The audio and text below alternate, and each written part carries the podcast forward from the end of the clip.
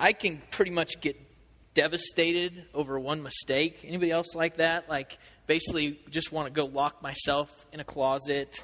Um, basically decide to uh, just quit the ministry because I blow it, you know, blow what I think is really big and is really probably not that big a deal. Um, and it's not because of sin necessarily, but just maybe because of a, a stupid mistake. Uh, sometimes just getting really, really embarrassed. Um, anybody else like that? Ever feel like that? Nobody does. I'm the only one. See, this is another time. Well, tonight we're kind of talking about this idea of dealing with, with past sin or, or past shortcomings. And uh, we're going to be looking in uh, John chapter twenty-one uh, at the Apostle Peter. And... Um, Little little background um, about Peter as we uh, as we get ready to dive in here is um, I'm, I'm going to kind of throw out a few questions, but I'm kind of assuming uh, that you know some of Peter's story. Um, but just in case you don't, uh, listen really closely. Um, Peter basically told Jesus that he was willing to die with him um, before Jesus' crucifixion. He he told Jesus, he said, Jesus, I, I love you so much. I'm so devoted to you um, that I will die with you. I will I will do anything to protect you. Um, and then we kind of know later on, probably, really probably just a few hours later, um, after Peter just proclaims and boasts about his great loyalty to the Lord, Peter denies Jesus three times uh, while Jesus is on trial. Um, and as Jesus is getting ready to go to the cross. I think this is a really significant story, um, and I think it kind of helps us uh, later on as we uh, go into the Gospel of John. There's a story in the Gospel of John right at the end that appears in none of the other Gospels, um, and it's it's a story where um, where basically Jesus appears to Peter and several of the other disciples uh, while they're out fishing, um, and uh, and I think. Jesus and Peter kind of have this special conversation that is specifically directed at Peter's failure and Peter's guilt over his uh, sin of, of, of denying Jesus. Um, and so uh, uh, here we are, uh, John twenty-one, starting in verse one, says this. After this, Jesus revealed himself again to the disciples by the Sea of Tiberias. Uh, that's the Sea of, of Galilee um, that, that we know of. It's just kind of, uh, John is using a different name um, there for it. Uh, it had several different names, just so you're you're not thinking, hey, this is a different sea. They had a lot of seas in the gospel. It's really the same one, it's just the Sea of Galilee. He revealed himself again by the Sea of Tiberias, and he revealed himself in this way. Simon Peter, Thomas, called the twin, Nathanael of Cana in Galilee, the sons of Zebedee, and two others of his disciples were together. Simon Peter said to them, I am going fishing. They said to him, we will go with you. They went out and got into the boat, but that night they caught nothing.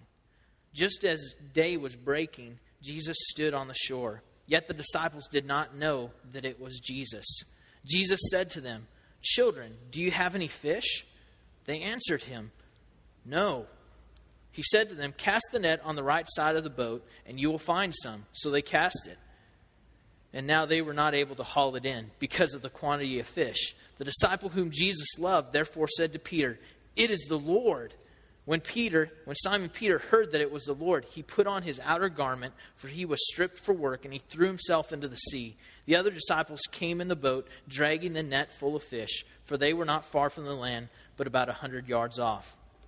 When they got out on the land, they saw a charcoal fire in, in place with fish laid out on it and bread. Jesus said to them, bring some of the fish that you have just caught.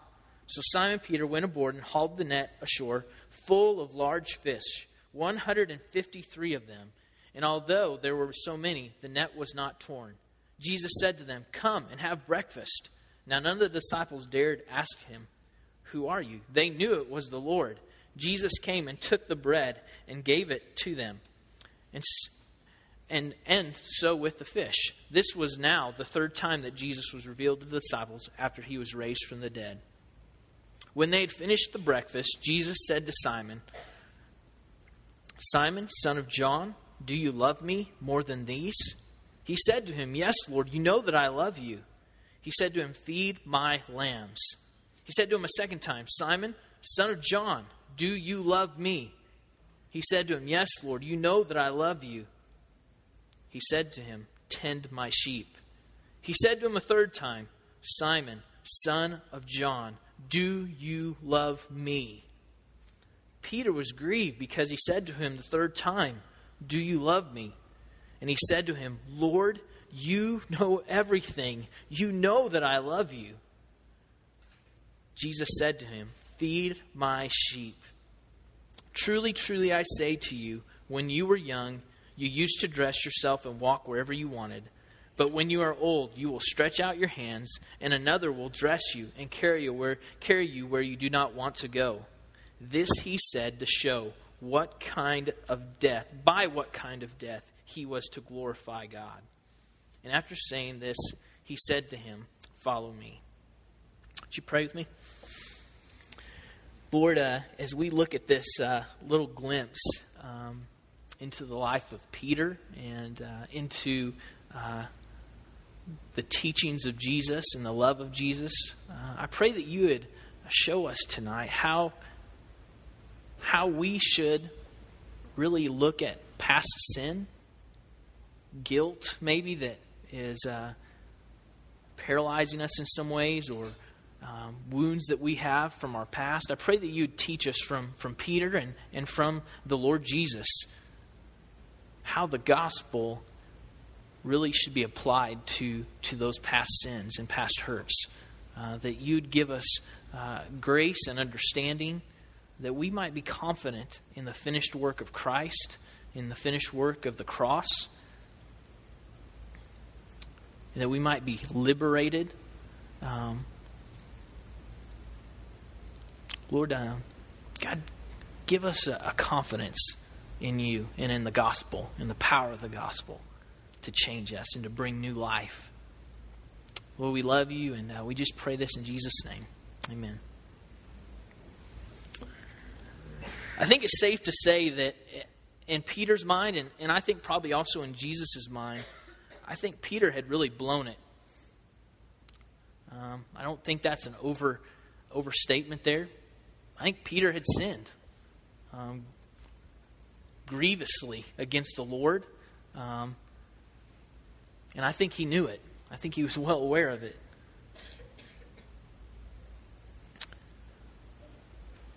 Who was the disciple that was at the foot of the cross while Jesus was crucified?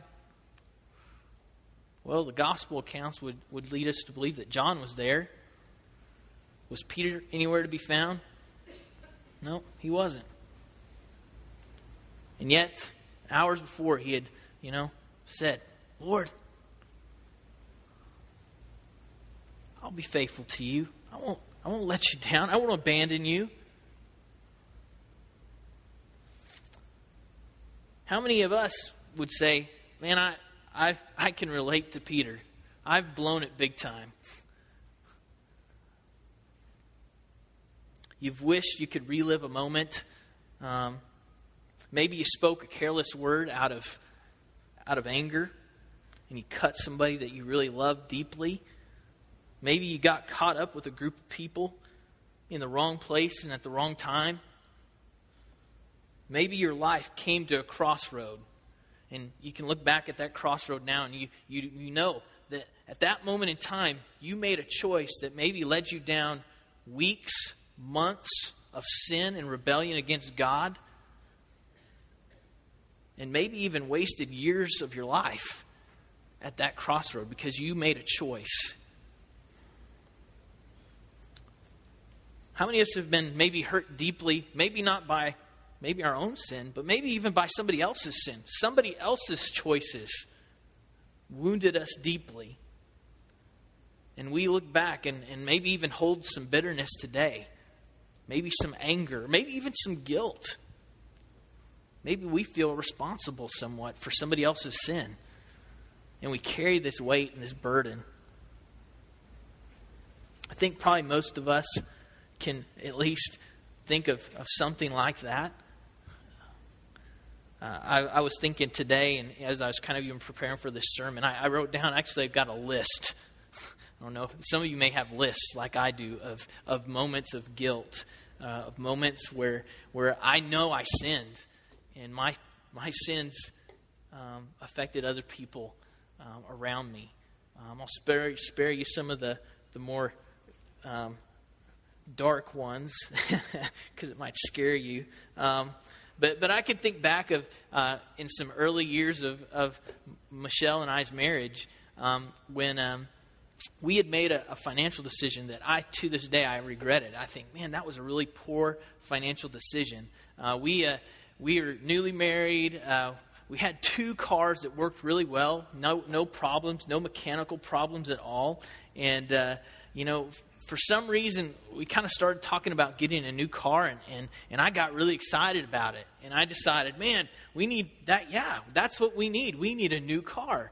Um, like I said, nothing was wrong with either of our vehicles. Um, and, but anyway, so I decided, we decided uh, that, that, hey, it's a good idea for us to get a new vehicle. So we started looking and shopping, and um, we traded in. Michelle had a nice Ford Explorer. It was a, a two-door Ford, Ford Explorer. We traded it in on a, a newer Ford Explorer that had four doors, had four-wheel drive, and was, you know, really, really nice. We thought it was really great. And uh, we got into debt, like big time, um, to get a vehicle that ran. We had a vehicle that ran, but we got a vehicle that ran better or something or looked cooler. Um, and and so, you know, the consequences of that deal? Years of debt. Um And we, we're finally, actually, we paid that off. Oh, it's been about a year or two ago. Uh, finally paid it off. That was kind of actually snowballed in with some college loans that I had. Um, and man, uh, but but I I look back on that, and that's a moment where, you know, and I know some of you say, well, that you, you may call that a foolish financial decision, um, but I don't know if you call it sin. No, I think I think you could call it sin, because um, whose money is that, that that we spent on that deal? That's God's money.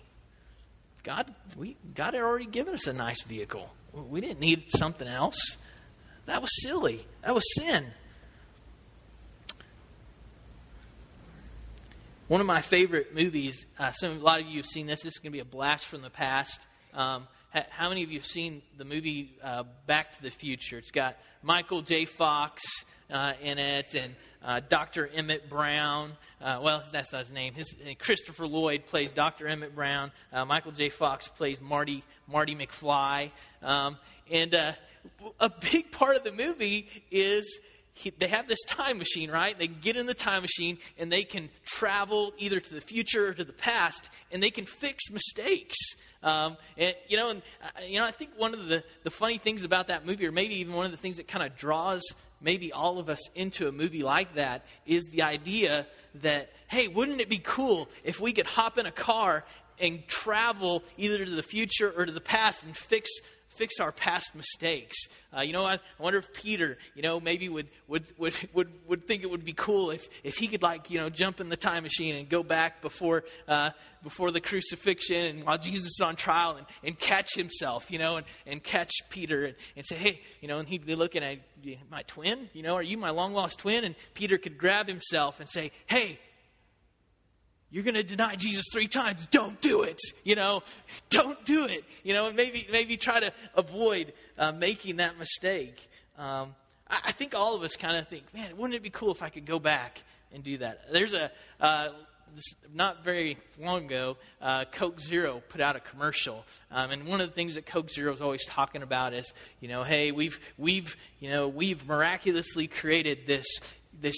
cola that takes that tastes exactly like real Coke, but it has zero calories.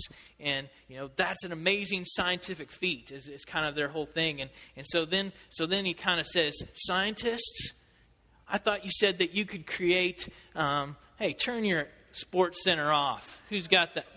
That's my wife. Oh, oh just kidding. Hey, my phone went off this morning in a service, by the way, and it was really embarrassing. Um, we're talking about embarrassing moments. Um, and you know who was texting me? You may want to guess. No. Pastor Chris, where's he at? Pastor Chris texted me in the middle of the service this morning. It was about ministry stuff, though. I just didn't have my ringer off. I didn't realize that I had it on. So, um, anyway, wish I could relive that moment. Turn it on vibrate, right? So if you got your phone with you, you might go ahead and put it on silent real quick. Take a moment and do that. So back to the Coke Zero commercial. Okay, this is this is funny. Uh, so the Coke Zero commercial, you know, the guy's pointing at, we're looking at you, scientists. You know, you said, you know, we would have time travel by now. And, hey, we've created real Coke taste with zero calories, you know. And, and so so then, like, the whole commercial is showing this guy who's got this time machine. And, and, like, he's getting ready to do something really stupid at a party or something. And he, like, tackles himself, you know, lays out himself. And, you know, don't do it, you know. And um, anyway. I think I think there's all part in all is they think, man, wouldn't it be cool if I could travel back in time and relive that moment and not make the same mistake? The reality is there's no time machines, right? We all know that. So what can we do? What do we do with our wounds? What do we do with our past sins, our failures, our shortcomings? How do we deal with it? Well, one answer that I think our culture is really, really trying to push right now um, is the idea of minimizing our sin. Wouldn't it, yeah, hey, it's not that big a deal. Your sin's not that bad. Or maybe saying, hey, it's a medical condition, right? Your sin problem really is is a medical problem. It's there's something wrong with me. Somebody somebody hurt me, or I have a chemical imbalance, or that, that I have this addiction, or and so what what I really need, I'm not a sinner. I'm just a, I'm just sick, okay? I'm just I need medicine. Um and, and, and so, you know, I think that's a big thing sometimes that is getting pushed in our culture. Not always, okay? I understand there are certain times, and let me give a little disclaimer here. I think there are times where where, where there are things that Uh, are physically wrong, um, and and that do merit some kind of medical treatment. Um, but I also think it many times is that it's just an excuse. I mean, can we say that? I know that sounds real blunt and real bold, um, but sometimes I think it's people just making excuses, um, looking for something to blame their sin on. Um You know, we and we do this a lot of times, and, and I've said this. I, when I go to apologize to somebody, instead of saying, hey, I sinned, and I need to ask your forgiveness, I, I just say, hey, I made a mistake. Oops, sorry about that. That was an accident. Um, no, it wasn't. It was a sin. I sinned. Um We try to minimize our sin a lot of times. Probably another thing that, that people do um, with their sin, and I think this is probably maybe even a little bit more common um, than minimizing our sin. Um, I think a lot of times we try to bury our sin or hide from it. We know it's bad. We, we've got this guilty feeling in our gut, and, and we just kind of try to you know, just forget it, you know, bury it. Um, repress it, almost like, uh, and, and I was talking to a guy, um, I, I was talking to a guy the other day, and, and he's gone through some really bad stuff. I really, he's a, he's just a, a guy that I've kind of been a, become an acquaintance with, and, and, um, he's got two beers in his hand, um, and, and, and he's just trying to drown his sorrows with alcohol. And, and, and he even said it to me. He said, he even told me, he said, he said, I, I know that. I know what I'm trying to do. Uh, I'm trying to get away from this pain, even if it's just for a little bit. He says, but the problem is, is it always comes back. When, when I sober up, there it is again. Um, people drown their sorrows in alcohol. Some people, I think, drown, try to drown their sorrows or their sin, try to bury their sin in their work. Just get busy, busy, busy, busy. So you don't even have time to think about it. That's that's the goal, you know. I'm I'm so busy, I, I just don't even have time to think about my sin. Uh, I don't have time to think about my guilt in my past.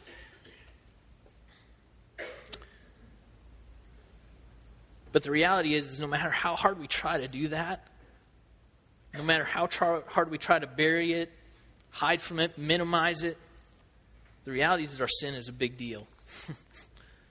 And we can't hide from it. We can't run from it. We can't medicate it. Romans six twenty-three, this is a verse that's familiar to a lot of us. It says, "For the wages of sin is death, but the free gift of God is eternal life in Christ Jesus our Lord." Ah, there's some hope there, right? But the wages of sin is what? It's death.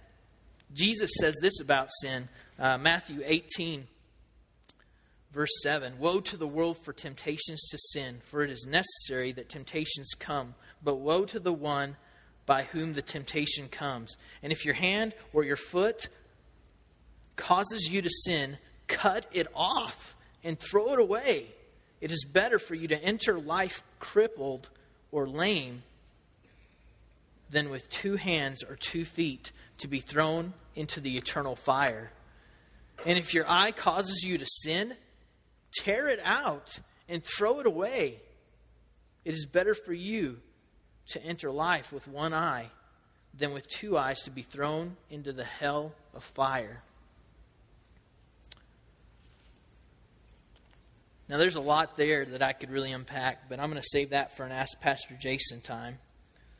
Um, aha.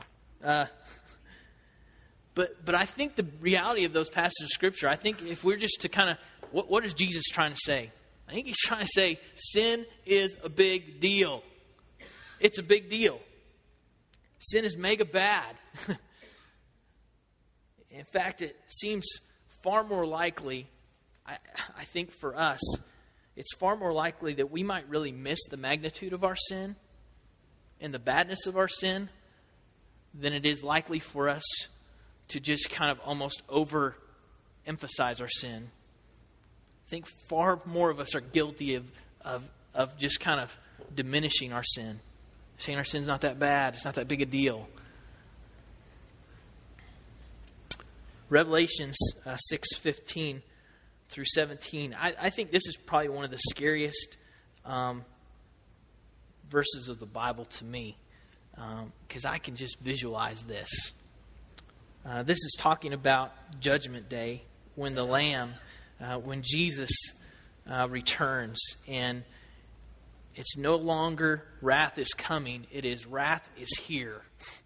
It is time for justice to come down. Um, the hammer is going to fall. It says this in verse fifteen of Revelation six.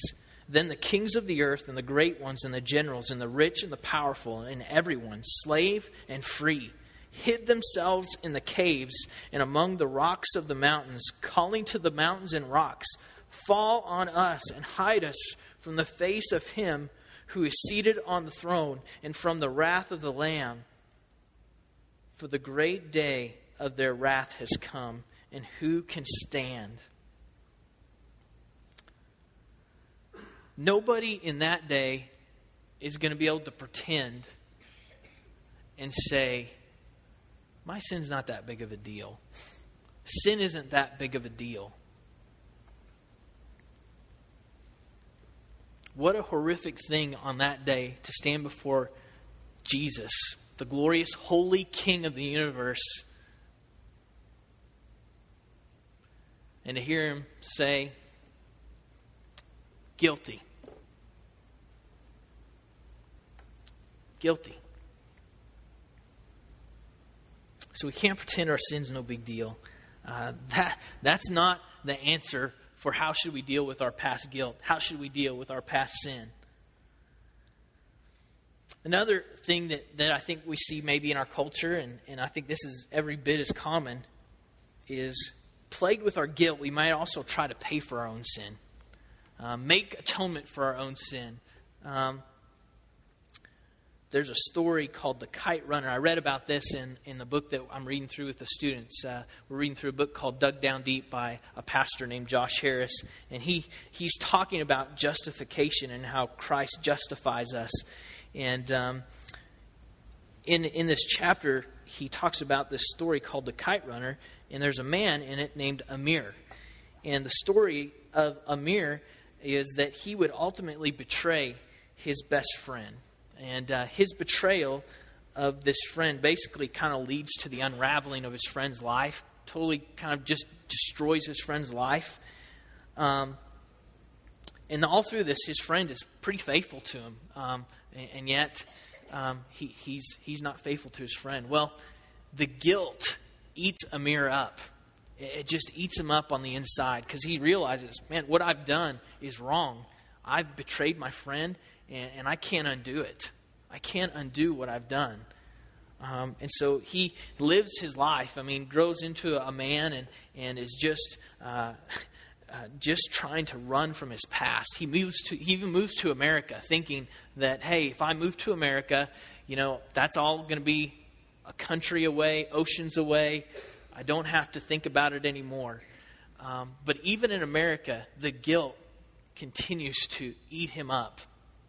Well, he gets a phone call one day from a friend back in his, his old country. And uh, this friend basically tells him, hey, there's there's a way for you to be good again. Um, and that kind of ends the phone call kind of solemnly with that. And uh, so he travels back to his home country. And the purpose of back, going back to his his his home country is that his best friend, who has now is now dead, um, has an orphaned son um, who is in slavery. And Amir basically risks his life, takes a brutal beating, um, and the result of it all is that ultimately he's able to adopt uh, his friend's orphaned son and uh, take him back with him to, to America and, and, and raise him. Um, I mean, a beautiful story, touching, very touching. Um And kind of the end of the book ends with this. By showing kindness to the boy and adopting him, Amir finds a way to be good again. Um, and throughout the book, it, it kind of even describes this brutal beating. And almost through this brutal beating, Amir begins to laugh. Um, because he he really is believing that I'm, I'm atoning for my sin. All this guilt that I've had, I'm atoning for it. Touching story, beautiful story. Uh, I think it really tugs at at this idea of, you know what, can can I somehow undo my sin by being good enough? Can I atone for my own sin? And so here's here's a question. Can any of us really pay for our own sins? What if And, and I, I could see, and I've probably even, I think I've probably even heard stories of people. What, what if a beating isn't enough to soothe my guilty conscience? Then what? What's the next step then? How will I atone for my sins then? And, and here's the reality. Our, our problem, as beautiful as that story is, our problem is much more serious even than having wronged our best friend. It's much more serious than trying to set, even if I could set all those things right, um, which the reality is, is we can't. Amir can't bring this boy's father back. And as much as he's doing a good thing and a noble thing by adopting him, he can't, he can't bring his dad back, can he? But even if we could set everything right, what would we do with the reality that we've offended a holy and righteous God? Because we've offended Him. We've rebelled against Him. Our crime is not just against humanity, although our crime against humanity is great, is it not, uh, when we sin? But also our crime is against God. Uh, First Samuel two twenty-five says, if someone sins against a man, God will mediate for him. But if someone sins against the Lord, who can intercede for, for him? We won't pretend that we can sadistically atone for our own sins by suffering torture or torturing ourselves. Uh, man, we and we live in a culture where I think we see this even. You know, I know one thing that's really become even kind of been brought into the spotlight in years, in recent years. And, and I've known, I've met, I've met some people that, that were wrestling with this. And I, I don't bring this up to, to make light of it at all, because I, I think, I think it's tied with this. Uh, but people that cut themselves, um, you know, one of the, one of the things that, that, and even in youth culture, you got uh, young people that are, are just cutting themselves, and, and there's this pain inside them that they're trying to either atone for or trying to deal with, and they don't know what to do with it. And there's almost this, man, if I if I can hurt myself, maybe I can make things right here. Maybe I can feel right for a little bit anyway. Um, the reality is, is that no matter how we hurt ourselves, no matter how we might even emotionally try to torment ourselves, maybe try to make ourselves just feel really bad about our sin, we can't atone for it. We can't. Back to Peter. Did, did Peter believe he was disqualified to be used by Jesus because of his denial and betrayal of the Lord? I think he did. I think that's kind of what Peter was going through. I think he's in this moment that we're kind of, we've been talking about, where he realizes, man, what I have done is mega bad, and I feel guilty. I feel unworthy. I feel unusable. I feel like a failure. And so in that moment, what's Peter do? Kind of goes back to what he knew, doesn't he? He's like, I I give up on all this stuff. Jesus probably can't use me anymore. I'm just going to go back to being plain old Simon, fisherman.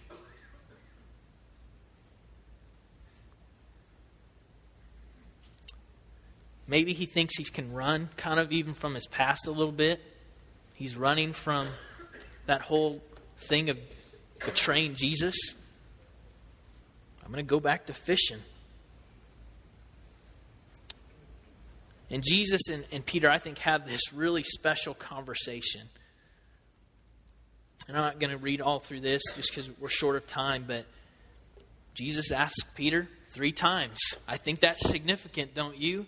How many times did Peter deny Jesus?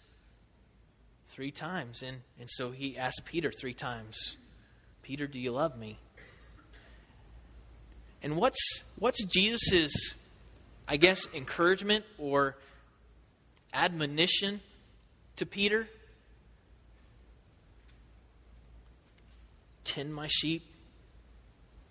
Feed my sheep. Feed my lambs. And I think wrapped up in that is, is this idea, Peter, you have a purpose. I've called you not to be a fisherman. You have a purpose. And it's wrapped up in the mission that I've called you to. It's wrapped up in the gospel. And after saying this, verse nineteen says, Jesus says to him, follow me. Follow me. I think it's all wrapped up in the gospel and the atoning work of the cross. Now, Now, I know maybe that to some of you seems like that's a big assumption, because he doesn't say anything about the cross in here. He doesn't say anything about forgiveness. But I think Peter understood that that's exactly what Jesus was talking about. And I say that in part because of Pastor Jason's sermons the last couple Sundays. The book of Acts, right? Peter preaches a sermon, seemingly over and over again. It's the same sermon. What sermon does Peter preach all through the book of Acts? We should know this by now. He says it every Sunday. Yes, some of you got it. Jesus is awesome, and you killed him. You murdered him, right? Peter preaches that. And, and what's Peter saying there? Guilty. Guilty. You blew it. Do you think Peter could relate to that? I think, he, I think, man, I think, I don't know, maybe, and, and I don't think I'm stretching this too far. Uh, you correct me and pull me aside gently and rebuke me as a younger pastor. You know, help me if you think I'm wrong here. Um, Peter knows knows what it's like to blow it. And what is Peter? What's Peter's encouragement to these people who have blown it? Acts chapter two, thirty-seven. And I love the word, the wording here. Verse thirty-seven. Now when they heard this, the sermon, Jesus is awesome, you killed him. When they heard this, they were cut to the heart and said to Peter and the rest of the apostles, brothers, what shall we do? What shall we do with our guilt? What shall we do with our crime? We have blown it. And what's Peter's answer? It's the gospel. Peter said to them, repent and be baptized, every one of you, in the name of Jesus Christ for the forgiveness of your sins, and you will receive the gift of the Holy Spirit. For the promise is for you and for your children and for all who are far off, everyone whom the Lord our God calls to himself. It's not over. There's hope. There's forgiveness. There's grace. There's the gospel. Yes, you blew it. But your hope is the gospel. Your hope is that Christ, when he died, it wasn't by accident. It was for us. It's for people who've blown it, who are sinners. Acts three seventeen, same thing. He just preached the same sermon. Now, brothers, I know that you acted in ignorance, as did also your rulers. But what God foretold by the mouth of all the prophets, that is, that his Christ would suffer, he thus fulfilled. Repent, therefore, and turn again, that your sins may be blotted out, that times of refreshing may come from the presence of the Lord, and that he may send the Christ appointed for you, Jesus. What's the answer to our sin and our guilt? What is the answer to wounds that the sins of others have pierced us with? I think it all comes back to what Peter's talking about here. Embracing, embracing the gospel. Believing, believing that what Jesus did is the atonement for our sins, is the payment for our sins, is the thing that will make us good again, make us right again. I'm going to wrap up with this last Bible verse, First Peter chapter two. This is a letter that Peter wrote later in his life.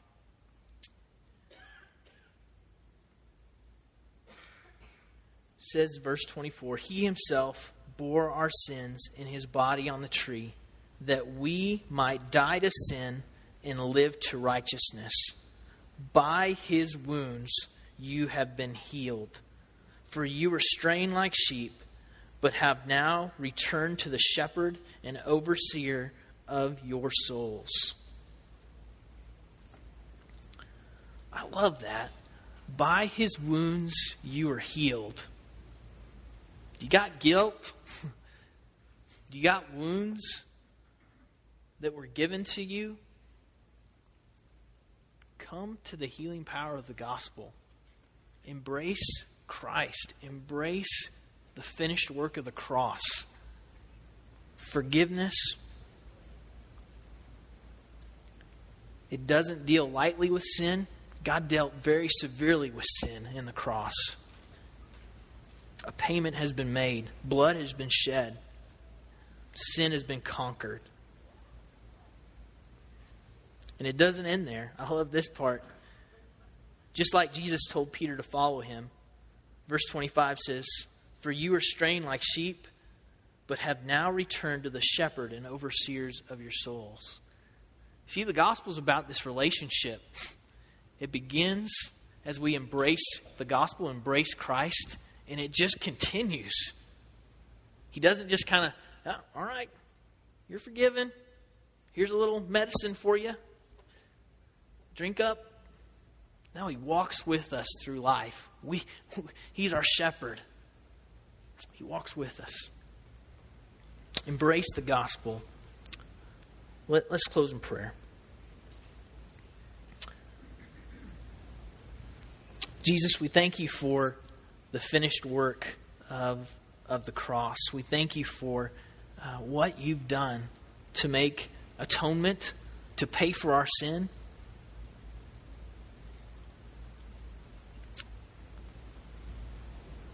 Lord, we thank you that you took sin very seriously, and that through through the cross and through embracing you, there is a way. There's a way for healing. There's a way for forgiveness.